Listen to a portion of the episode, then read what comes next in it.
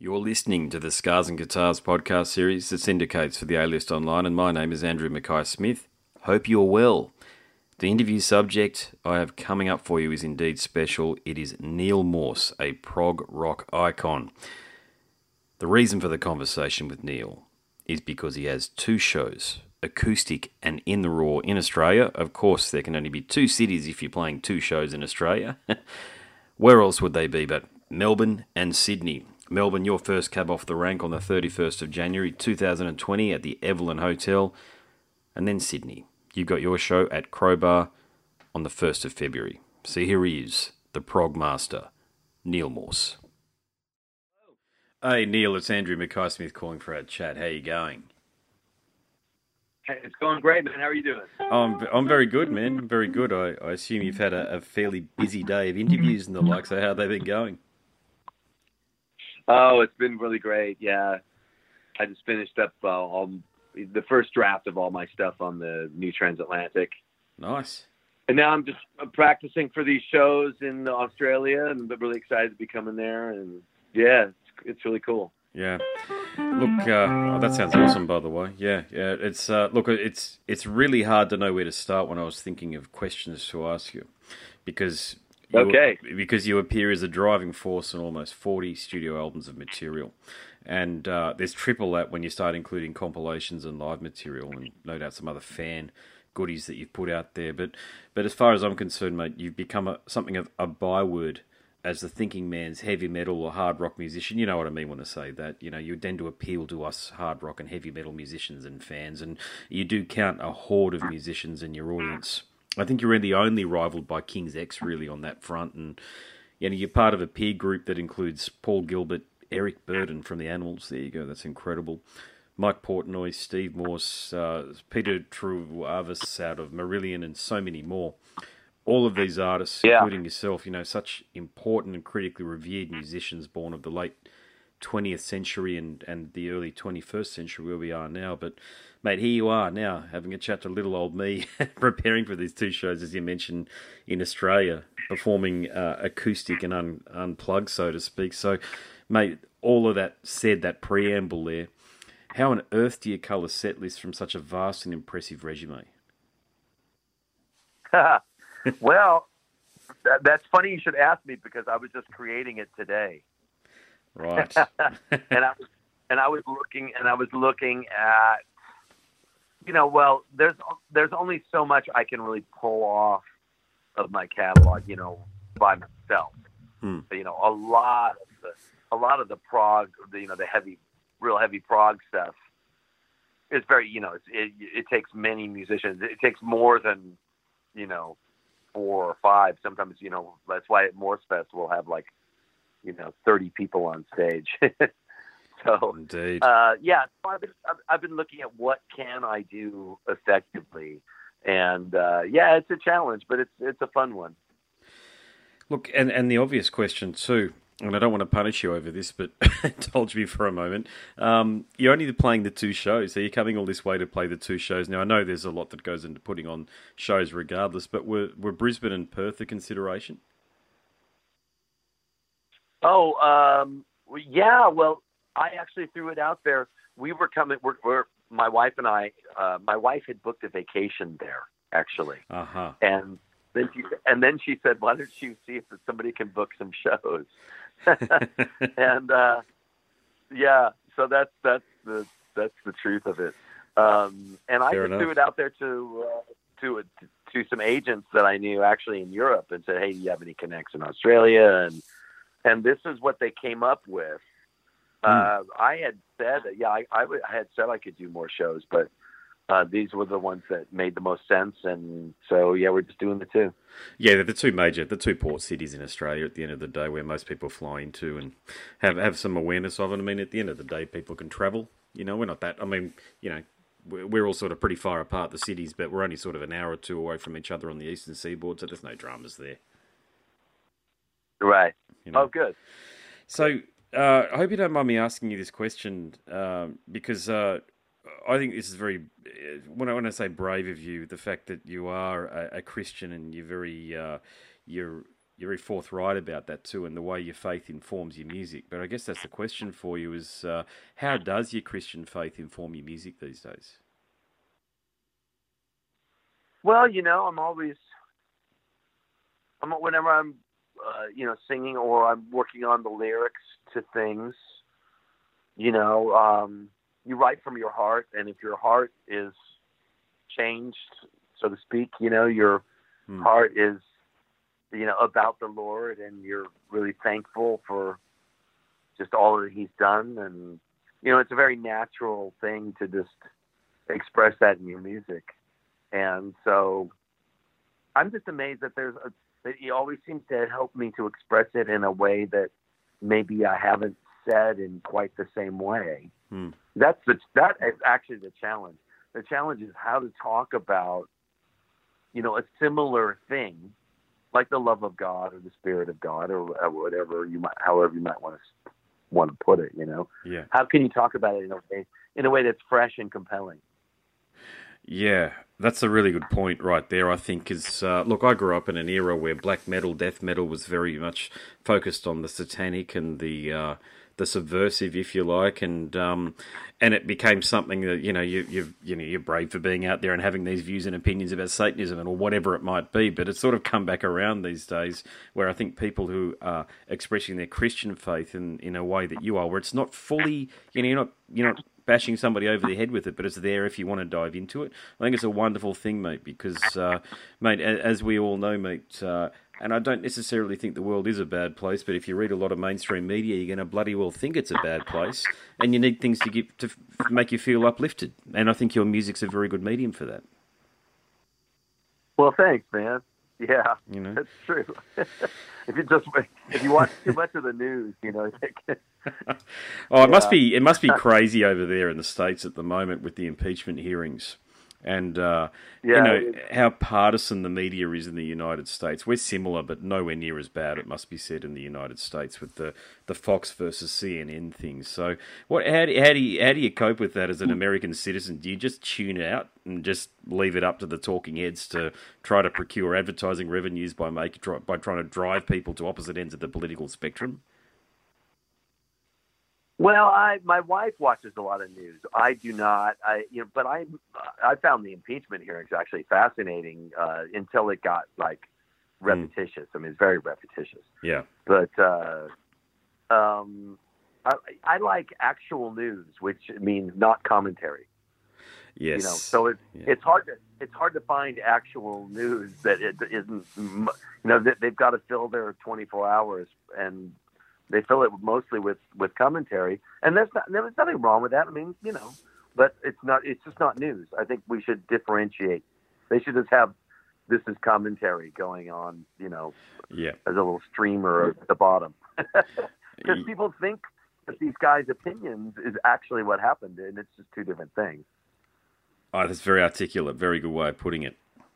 I was just having a text conversation with someone, one of my mates who lives over in Thailand a moment ago about that, and uh, so much of uh, journalism and commentary is actually activism dressed up. It ain't news, to your exact point, and there almost needs to be a disclaimer in the same way you buy a packet of cigarettes and it's uh, it says smoking will kill you on it. There should be something in the way that it said politi- this this this political commentary will bore you because it isn't news, that sort of thing. Yeah, well, just, you know, as long as people know the difference, I think that'd be helpful. Indeed, yeah. All right, let's uh, let's talk about the music again because, uh, look, yeah, I've got to ask, is there, you know, Spock's Beard, Transatlantic, Yellow Matter Custard, your own band, and God knows how many other projects you've been involved in, all quality, it must be said, but is there an aspect of your career so far that really stands out as a personal best? Wow. Um, I, one thing that always comes to mind was uh, Transatlantic headlining that uh, the Prog Nation cruise several years ago. Mm-hmm. Um, that was amazing. Playing like Into the Blue as we were leaving Miami. That was, and a real special thing happened on that cruise. We got to uh, perform with a bunch of Yes music with John Anderson. Nice. Yeah. And uh, that was. That was pretty surreal, you know. Um, yeah, I, I was singing the Chris Squire parts on a lot of the Yes stuff. Wow, so I'm yeah. singing, here I am singing harmonies with John Anderson. That was really, really cool.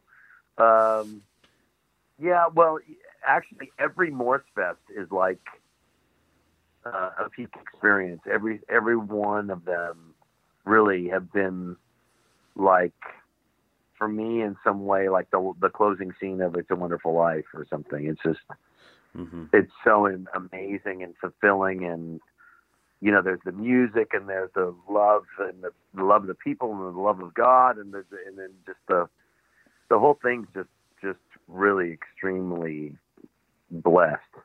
Mm. You know, I, I've just been really, I've been really uh, very blessed to live this life. I guess it, it begs a question then. Is there any aspect of your extraordinary career that you'd do over again or you'd change? Oh, let's see. Well, you know, I mean, I guess I had to do what I had to do. You know how it is, right? Mm, yeah, I do. But yeah, um, yeah. I probably would have quit trying to get a major mainstream record deal as a singer-songwriter sooner yep. than I did.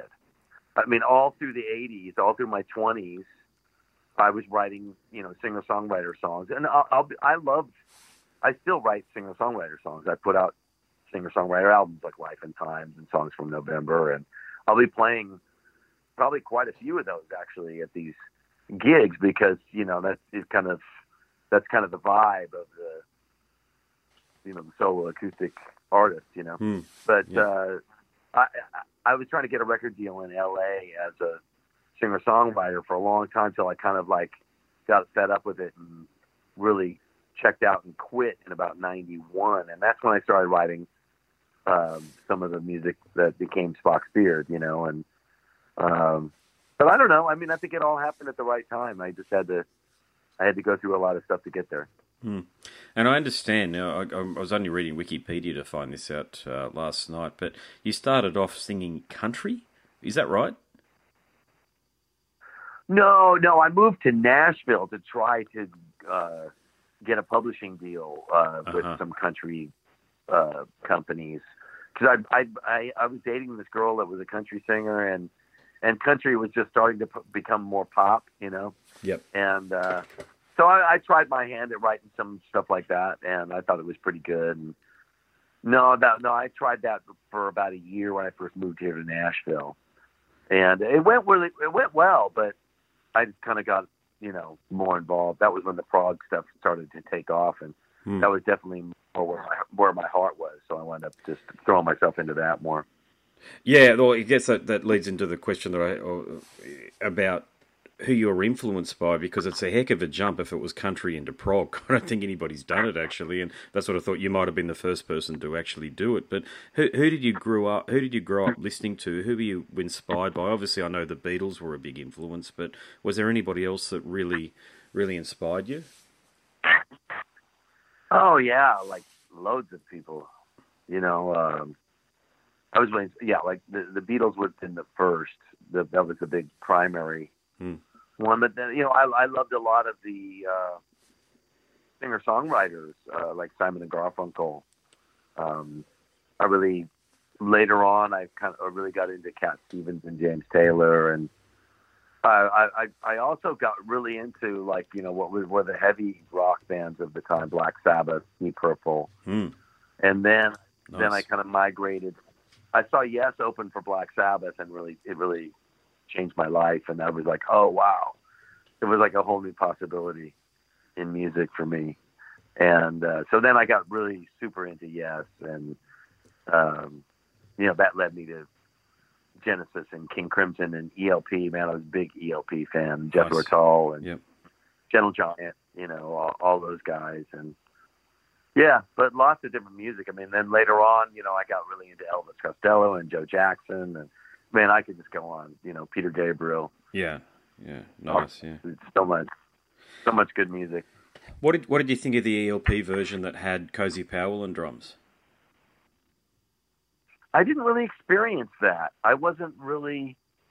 I think I was into other stuff when that was happening. Yeah, God, I didn't even know it wasn't. It, it was even a thing until recently because he's possibly my favourite drummer of all time. and uh, I was looking at his resume, and there, there it was. He was in E L P, and they actually, ch- I think they changed the name from Palmer to Powell. That's what the P was, you know, whilst he was in the band. Right. And, and I thought, wow, God, I mean, he was such an impactful drummer. But uh, but yeah, there you go. Yeah, there's so many, yeah. so many great artists that you just mentioned there that, you know, anybody listening, because if you're cool, man, I'll release this as a podcast, host a podcast series, and people, uh, all of the artists that you mentioned there are so important, I think, especially if you're a young and burgeoning musician, because these are the teachers, if you like, and these are the people who, yeah. not necessarily if they didn't do it first, they certainly brought it to mainstream attention first. Is that something you'd agree in terms of so so much of the wonderful techniques that you employ as well? Oh, yeah. I mean, I, you know, some of these guys, I mean, I you can still listen to the, you know, some of their early records. Like, a record that really blows my mind is uh, E L P's Pictures at an Exhibition. There it is, I think, nineteen seventy-one. And they're playing this thing live. Like, it's, it's yeah, incredible. It's, it's amazing. I mean, I'm sure there's no overdubs or anything. I mean, it's it's just killer. You know, those, yeah. you, you just listen to it, and guys, like, okay, like when you have it, you have it, and those guys did. And they're recording to tape as well a lot of the time, aren't they? These guys in the seventies and eighties. So I think that's how it was done. I mean, it's no other way to do it. And uh, oh yeah, sure. That's yeah. You're that's either all on, there was. I mean, you're either on point or you're not. You've, you're on point, and you've got a gig, or and you, you can do this, or you're not. And I sort of, I wouldn't say I'm, because I'm forty-one. I remember the the tail end of some of those, but like working with musicians who came out of that. When I was in my very early twenties, and I remember how really, I wouldn't say they were really strict in the rehearsal room, but yeah, you, you got the look, the sideways eye, I used to call it, if you kept on stuffing up or you weren't really well rehearsed, put it that way. And, and I think that a lot of young musicians these days, mate, they, uh, they're really about playing as fast as they possibly can and putting up a YouTube video, but they're not really learning how to be good musicians, which I think the way that I've just described really really teaches you. So do, do you do you get a lot of young musicians, a lot of starting guitarists and singer-songwriters and that sort of thing reaching out to you and asking you questions? I do, yeah. Um, and I really enjoy that. I even I even have something called the Radiant School once a year where, you know, students come to my studio and I spend a week with them writing and, you know, Uh, you know, listening to their stuff, coaching them, mm. and uh, mixing, and you know, just kind of doing the talking about the whole process, and uh, it's great. Uh, anything I can do, you know, to help. And there's a lot. There's some really killer young players that have come here, actually, young young composers too. Wow, wonderful. It's, uh, yeah. it's cool. I'm trying to, we're trying to help them, you know, get going. Well, mate, it'd be. It'd be awesome for an up-and-coming singer-songwriter or composer to have some time with you. Yeah, it's, uh, and I guess that leads into the next question from the perspective that, you know, I, I think you are a very influential musician on other musicians, but is there is there anything in music that's happening right now, say in twenty twenty, that you really like and that's that is new, that's really caught your ear? Oh, well, you know, I really like uh, these, there's some, these new sort of jazz bands like Snarky Puppy, and I mean they're not that new anymore, but they're still mm. kind of new to some of us. And there's a there's a local band here in Nashville that's kind of like that. It's called the the Dynamo Band, and I saw them play actually at a friend's wedding, and it was like really cool, like jazz jazz fusions, but grooving and different, mm. like different, not just Beck. You know, it's kind of like this generation's take on jazz fusion. I, it's it's just cool. Yeah, we could. I yeah. like it.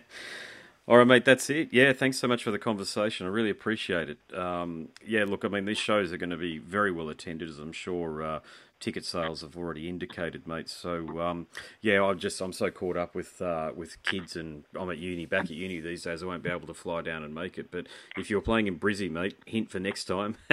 See if you can make our city. Okay. It'd be awesome to see you. All right, man. Well, it's been great talking with you, man. Likewise, mate. Just congratulations. Yeah. Sorry, you can't make it to the shows. They're going to be really, really good, I think. Oh, mate, I'm I'm jealous, I've got to say. You know, I'd, I'd love to be in the audience. But, mate, um, Mate, I'm sure you'll be back down again because you know you've got a fan base down here, mate. So, uh, mate, just congratulations on an epic career and please keep on doing what you're doing. All right. Thanks a lot, man. Thanks, mate. No worries. Good talking to you. Right. Take care, bro. Bye. Thanks. Bye. You've been listening to the Scars and Guitars podcast series that, of course, syndicates for the A-List online, and my name is Andrew Mackay-Smith. That interview subject was the one and only, the prog master himself, Mister Neal Morse. Thanks for listening.